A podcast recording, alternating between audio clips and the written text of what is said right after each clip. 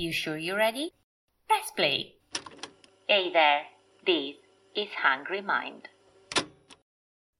Hey there, questa è la seconda parte di Caccia alle spie, la storia di come uno scrittore visionario portò alla creazione dei servizi segreti britannici. Una storia in due episodi che chiude la seconda stagione di Hungry Mind. Se non avete ancora ascoltato la prima parte, fatelo adesso. Credetemi, avrà tutto più senso. And now, as always, enjoy the show.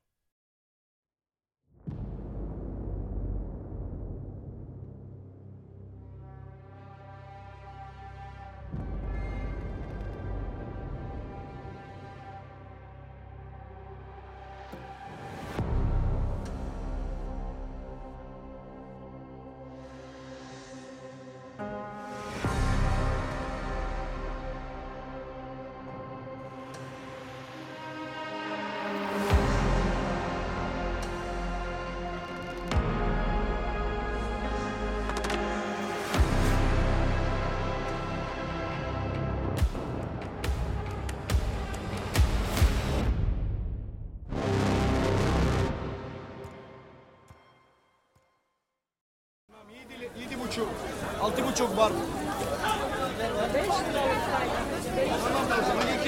Siamo nella Tangeri del 1948. Nelle strade affollate, tra espatriati europei e spie di ogni bandiera, vediamo una figura elegante ma anonima. È vestita di bianco e passeggia per i vicoli della Casbah. È un giovane ufficiale dei servizi segreti britannici, inviato in Nord Africa per una missione top secret. È stato mandato sul posto dopo intercettazioni che indicano come qualcuno stia passando informazioni sensibili ai servizi segreti tedeschi.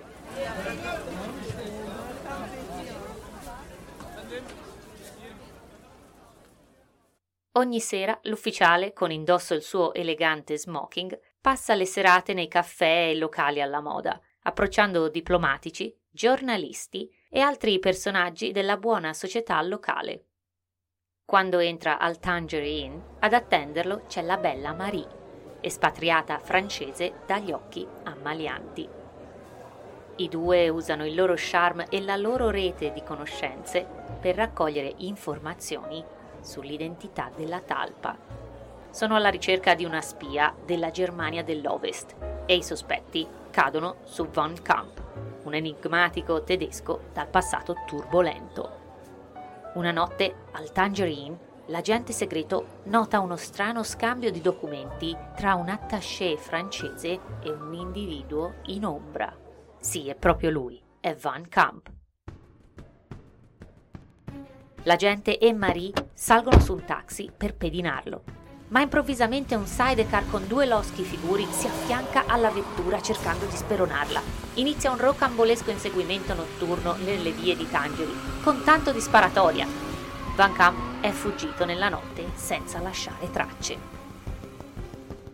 I due agenti riescono a tornare sani e salvi al proprio hotel, dove Marie conferma con un sussurro come l'attaché francese visto al locale abbia contatti con agitatori anti-britannici. Il giorno dopo, fingendosi una coppia di turisti, Marie fa da esca, mentre l'elegante ufficiale irrompe nella stanza d'albergo dell'attaché e fotografa documenti compromettenti. Ma ecco che Van Camp li scopre ne segue una violenta colluttazione finché la spia al servizio di Sua Maestà e la bella informatrice riescono a fuggire sotto il fuoco nemico. I documenti sono al sicuro. Grazie al sangue freddo della bella spia inglese e al fascino intrigante di Marie, la missione è compiuta. Ora, se pensate che questo sia un altro dei folli deliri del nostro Lecoux, lo scrittore che abbiamo conosciuto nella prima parte di questa serie, quello stesso romanziere che all'inizio del Novecento terrorizzò il pubblico britannico con le sue menzogne tra spie e nemici della corona inglese. Ecco, nel caso in cui lo pensaste, fareste anche bene, ma sappiate che non è affatto così. Questa storia l'ho inventata io, ma il protagonista, quello è vero. Chi è il coraggioso agente? Il suo nome è Fleming, Ian Fleming, il padre della spia più famosa al mondo, 007. Seguitemi in questa strana avventura dove i confini tra finzione e realtà, come detto, si confondono. Vi racconto il gran finale della caccia alle spie, la storia vera di una realtà fasulla.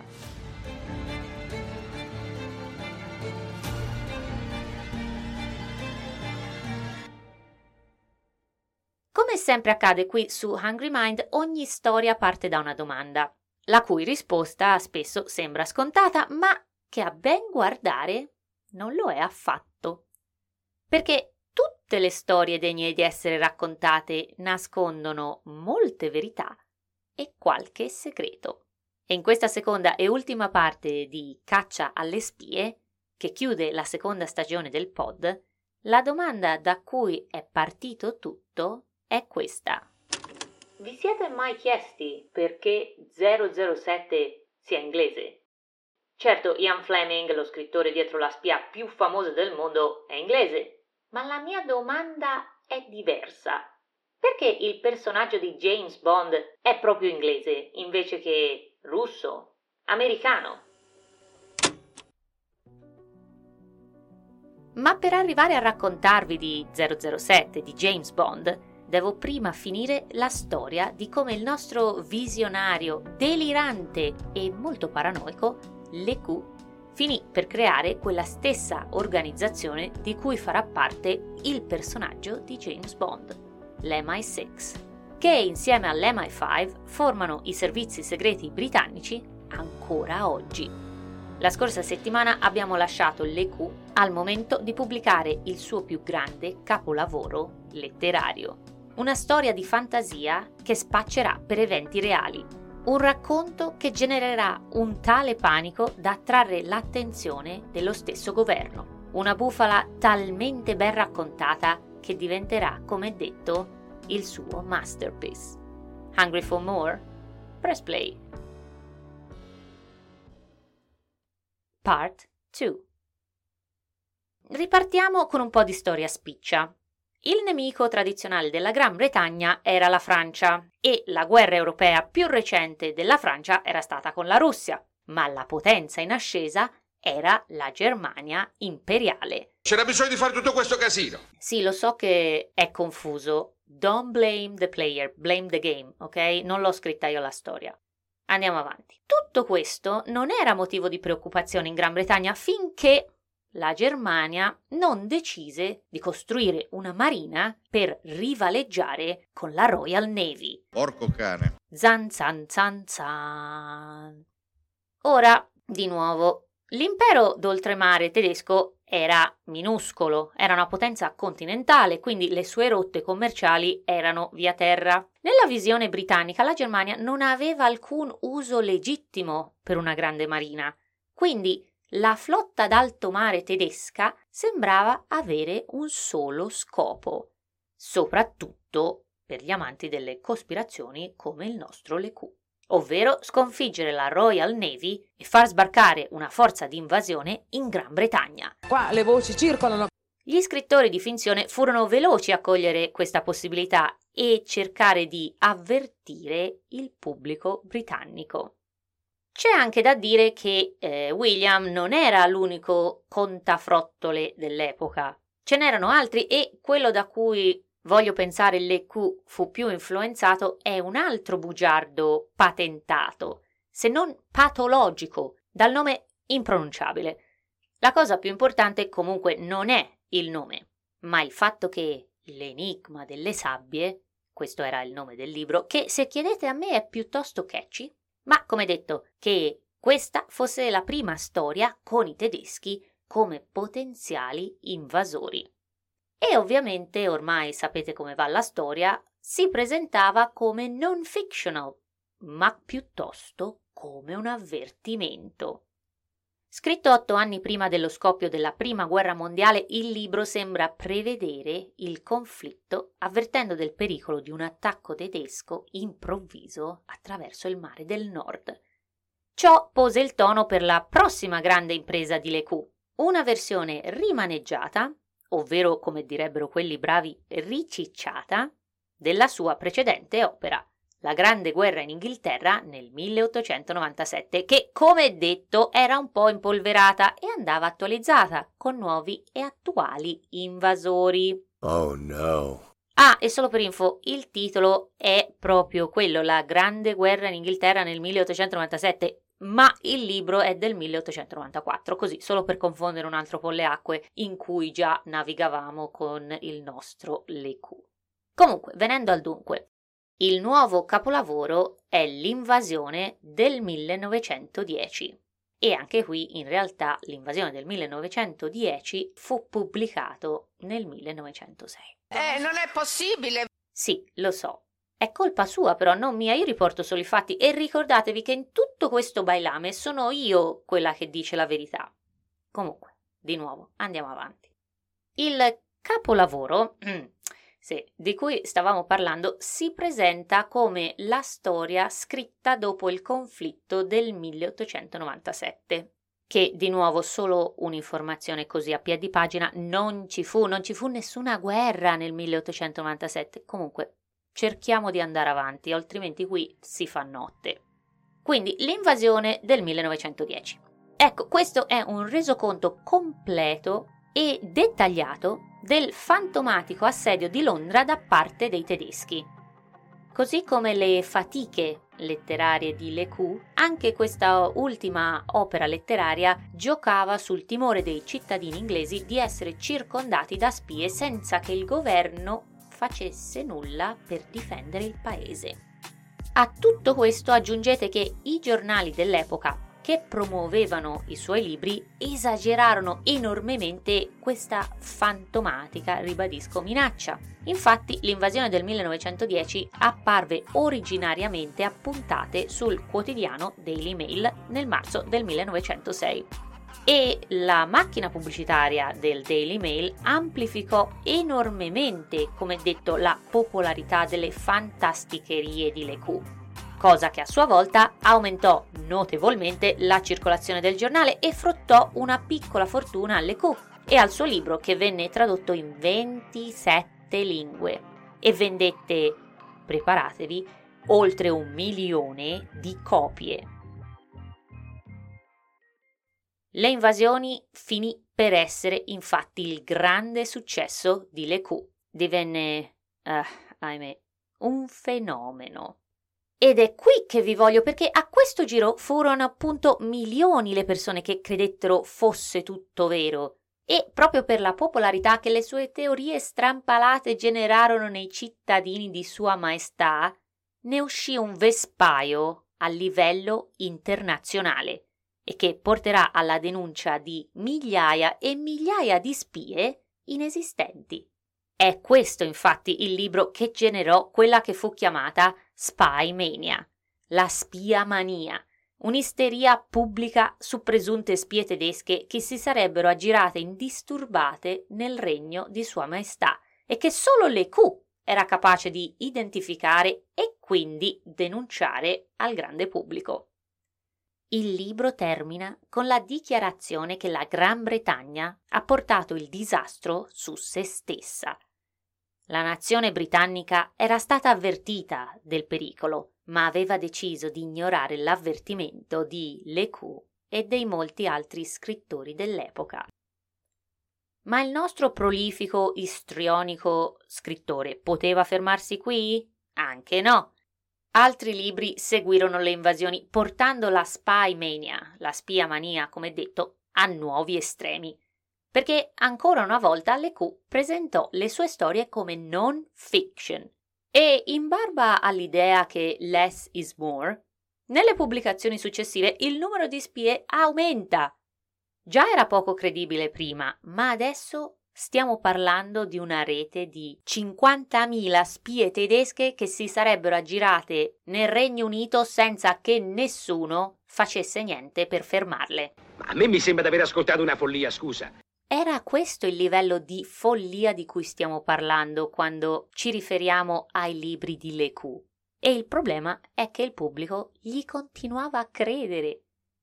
E ovviamente avrà pensato, ah, bisogna fare qualcosa. perché ovviamente tra le follie che Lecoux scriveva e l'hype della stampa popolare sui romanzi di spionaggio antitedeschi per vendere, diciamo la verità, più copie dei giornali, ecco, aveva messo la Gran Bretagna in subbuglio. E, come detto, i giornali ci giocavano sopra.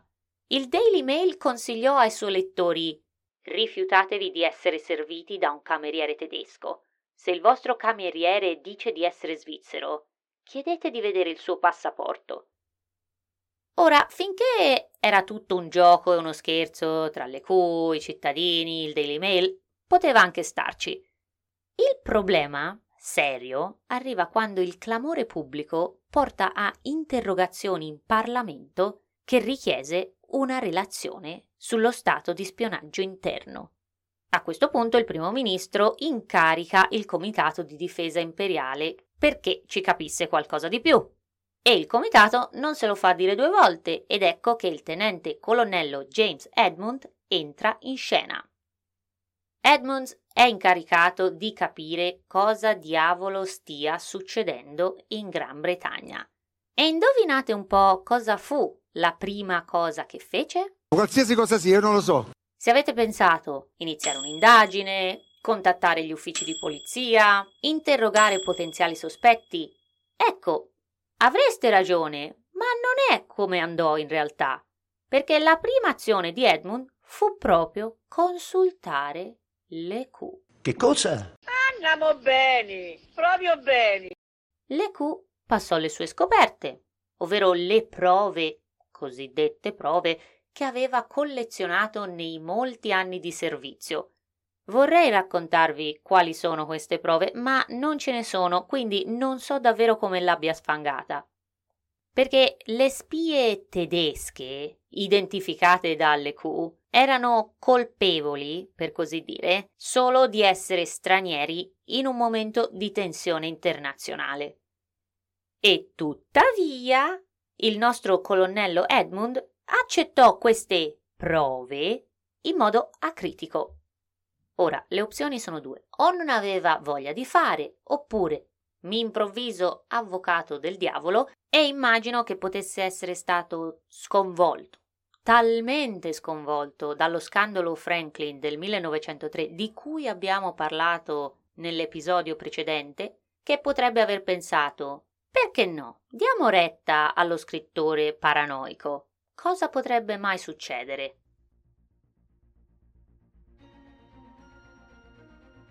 Ed è questa singola decisione che cambiò la storia del paese, se non del mondo, per sempre. Perché il colonnello, come detto forse per eccesso di zelo, riportò alla lettera tutto quello che Lecu aveva raccontato.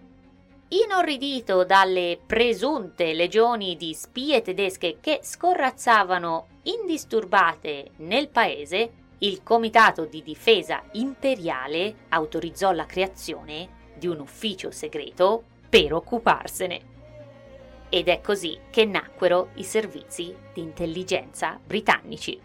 Nell'ottobre del 1909 si formano due uffici segreti.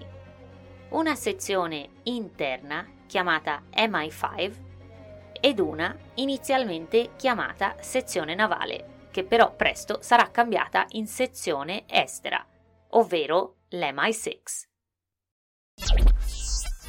Il prefisso MI, ovvero MI, sta per Military Intelligence, intelligenza militare, e fu utilizzato per designare vari rami dell'intelligence militare britannica. Il 6 si riferisce al fatto che questo era il sesto ramo creato.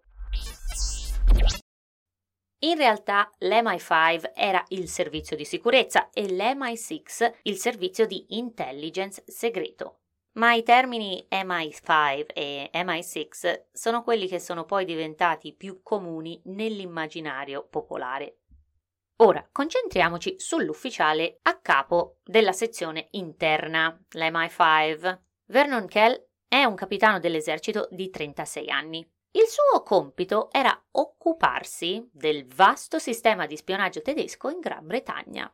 Un compito piuttosto difficile se chiedete a me, perché Sfortunatamente per lui, ma fortunatamente per il paese, c'erano a malapena una manciata di spie tedesche in Gran Bretagna. Perché ogni singola spia che l'EQ aveva identificato era esattamente ciò che sembrava un cameriere, un turista o un uomo d'affari. Vernon Kell sicuramente ci avrà perso il sonno, ma noi sappiamo qual è la storia. Il fantomatico vasto sistema di spionaggio tedesco in Gran Bretagna era il prodotto febbrile della immaginazione di Lecoup con l'aiuto dell'hype generato dal Daily Mail. E se questa minaccia non si concretizzò mai, beh, sappiate che il merito è tutto della polizia inglese, che già da prima di questa spy mania, di questa ossessione per le spie, aveva il suo sistema per gestire le spie vere e i nemici della corona. Un sistema, mi dispiace dirlo, che non ha a che fare purtroppo con gadget avanzati o altre stramberie, ma piuttosto con il fatto che ogni forza di polizia teneva semplicemente un registro di eventuali stranieri nell'area e annotava qualsiasi attività sospetta. E quando poi la guerra che questa ossessione per le spie e scrittori come appunto Lecu avevano contribuito a provocare finalmente scoppiò nel 1914. Ecco, la polizia prese tutte le 21, sì, 21 spie tedesche nel giro di poche settimane. Erano così dilettanti che la polizia li notò immediatamente nei loro goffi tentativi di, non lo so, Spiare, I guess. E ciò nonostante, la spy mania persistette negli anni di guerra. Per tutta la guerra, infatti, ci fu un'interminabile serie di soffiate da parte dei fan di Lecu che semplicemente intasarono gli uffici della polizia. E a differenza della polizia, l'MI5, il nostro amico Vernon Kell, continuò a prendere Lecu sul serio in un crescendo di paranoia generale, rimase convinto che le spie che la polizia aveva preso così facilmente facessero parte di un piano diabolico per metterli fuori strada. Secondo il complotto raccontato dalle Q, le vere spie tedesche erano ancora là fuori. Questo dimostra come l'EQ sembra essere diventato, se non letteralmente pazzo, profondamente delirante e, come detto, paranoico. Pensava che ogni singolo cittadino tedesco nel paese fosse una spia, da professori a prostitute, che agenti tedeschi stessero cercando di assassinarlo, che il ministro dell'interno stesse insabbiando la cospirazione e che la polizia fosse senza speranza, al punto che prese a portare una rivoltella convinto di non potersi fidare di nessuno. Lecu passò gli anni di guerra in una disperata caccia alle spie, ma non riuscì a catturarne nemmeno una, perché semplicemente non c'erano. O meglio, scusate, quelle poche che effettivamente erano in Gran Bretagna erano state prese o dalla polizia o dall'MI5.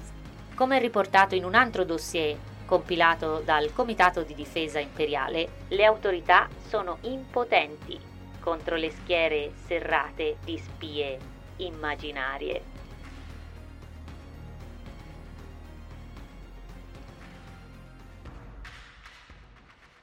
Quindi, riassumendo e mettendo i puntini su lei, ci furono sicuramente diversi fattori geopolitici che contribuirono alla fondazione dell'MI6 nel 1909. Il sensazionalismo della stampa sulle spie tedesche sicuramente non aiutò e contribuì ad alimentare i timori. Ma gli sforzi di spionaggio tedesco e gli investimenti nell'intelligence erano molto reali all'epoca. Lo scandalo Franklin nel 1903, di cui abbiamo parlato nel precedente episodio, coinvolse un ufficiale britannico che vendette segreti ai tedeschi, aumentando le preoccupazioni sulla controintelligence ma anche la crescente militarizzazione e la corsa agli armamenti navali tedeschi nei primi anni del 1900 alimentarono quegli stessi timori britannici sulla crescente potenza e minaccia tedesca. Ma veniamo al dunque, perché ancora non ho risposto alla domanda con cui ho aperto questa serie. l'ultima per questa stagione di Hungry Mind. E come detto, in caso ve la foste dimenticata tra folli storie e scrittori deliranti,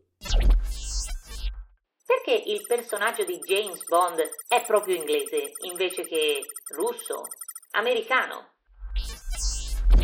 Ecco, per rispondere a queste domande va detto che il personaggio di fantasia di James Bond è più vero che mai e sicuramente più reale di tutte le spie farlocche inventate negli anni da William LeCoux. Ma sappiate che non avete idea del plot twist, del colpo di scena che vi aspetta. Partiamo da qui. Casino Royale è il primo libro di Fleming ed è del 1953.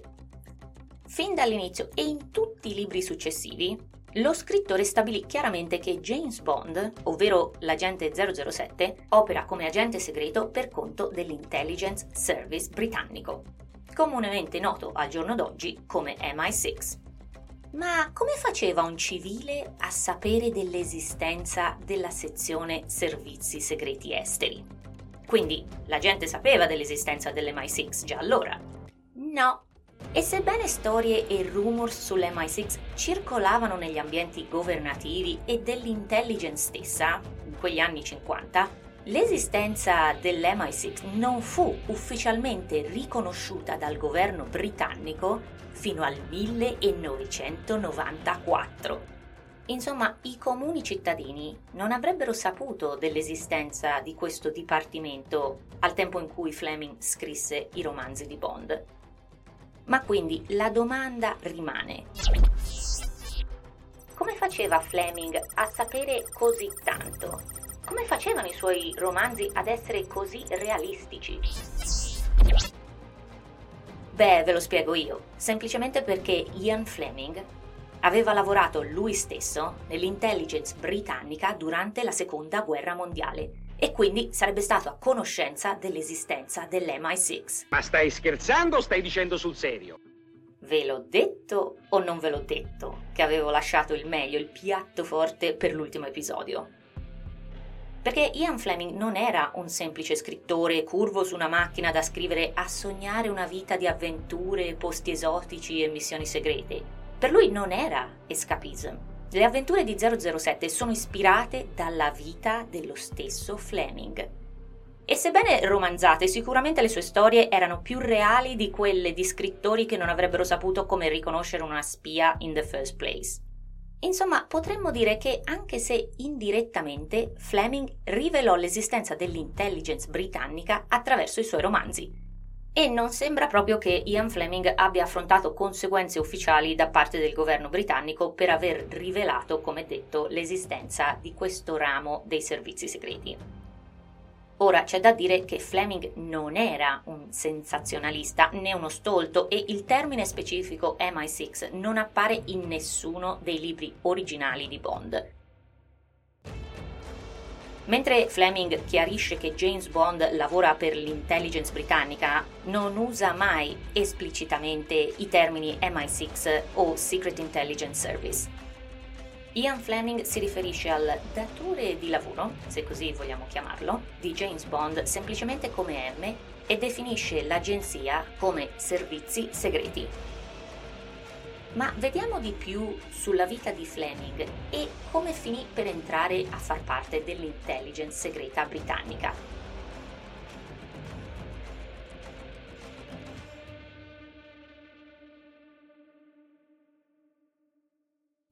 Fleming nasce nel 1908 in una ricca famiglia inglese. Suo padre era un membro del Parlamento e sua madre una socialite. Frequenta scuole private di alto livello come Eton, che tra l'altro è dove studiarono William e Harry. Come detto quindi, scuole private e accademia militare, ma detto francamente era più interessato a sport e donne. Fleming entra nel servizio diplomatico estero nel 1929, lavorando a Mosca e nell'intelligence navale prima di diventare un autore. Infatti Fleming viene reclutato nell'intelligence nel 1939, soprattutto grazie alle sue alte conoscenze nella società bene dell'Inghilterra dell'epoca. Per darvi un'idea del suo status, l'ammiraglio Geoffrey, a capo della Marina Navale Britannica, era amico di famiglia Però Ci siamo intesi. E proprio per questo Fleming lavorò a stretto contatto con l'ammiraglio nella cosiddetta stanza 39 ed è da qui che prese l'ispirazione per James Bond.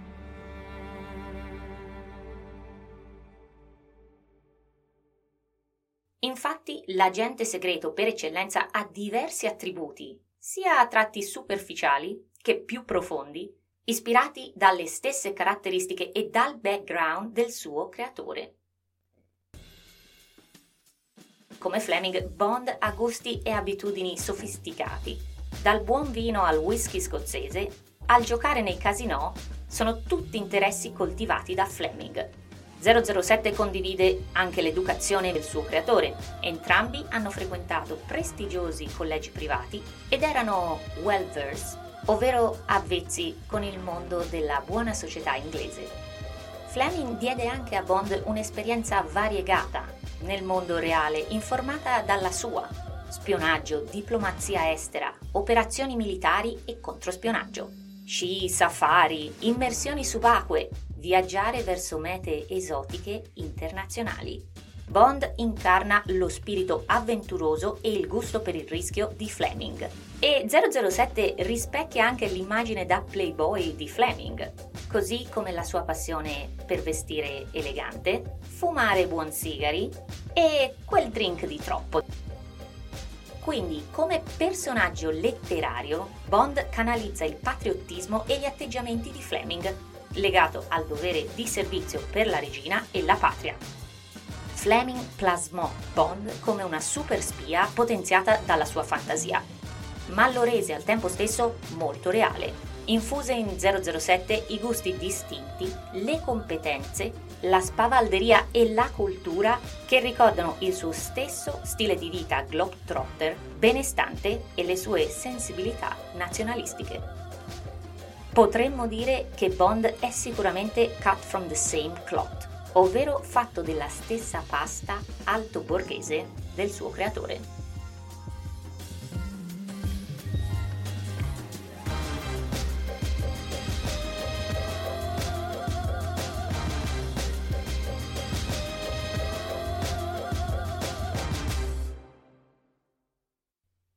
Per chiudere, al di là del caos e del subbuglio generato da LQ, ne è uscito qualcosa di buono. Perché chissà se senza di lui avremmo avuto 007. Nonostante la popolarità durante la sua vita, oggi LQ è poco letto e ricordato. I suoi libri si trovano ancora disponibili online, ma sono considerati più come curiosità storiche che opere letterarie di qualche valore ma l'impatto della loro influenza sulla politica e l'opinione pubblica, ecco, quello non può essere ignorato, perché fa parte a tutti gli effetti della storia geopolitica del mondo. Ehi there, utilizzo molte fonti nella realizzazione delle mie storie. In questo caso vanno citati i libri MI6, The History of the Secret Intelligence Service di Keith Jeffrey e The Mysterious Mr. Le Coup di Roger Stern.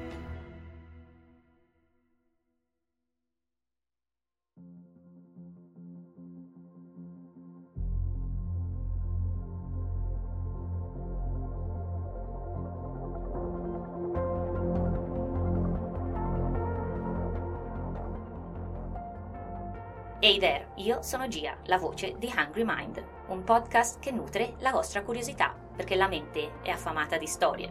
Questo episodio chiude la seconda stagione di Hungry Mind. Grazie a tutti coloro che hanno deciso di spendere del tempo con me e con le storie del pod. Un progetto indipendente che vuole intrattenere andando alla scoperta di storie dimenticate e raccontando di strani fenomeni moderni, per rispondere a domande che non sapevamo di avere che vuole andare a fondo e capire di più sul mondo che ci circonda, perché niente è come sembra. Ricordatevi, a hungry mind consumes content responsibly. Ma non finisce qua, attenzione! Certo che non finisce qui. Il pod si prende una pausa e io mi rimetto al lavoro nella cucina di Hungry Mind per sfornare 12 nuovi fragranti episodi per nutrire la vostra curiosità perché anche nel 2024 la mente è affamata di storie. E nel mentre, se siete hungry for more, press play con gli episodi precedenti. In questo primo anno di vita qui su Hungry Mind ho pubblicato 24 storie e 3 trailers. E se avete già ascoltato tutto il catalogo, well, grazie per l'enorme supporto. Nuove storie vi aspettano nel 2024. Ci sentiamo lì.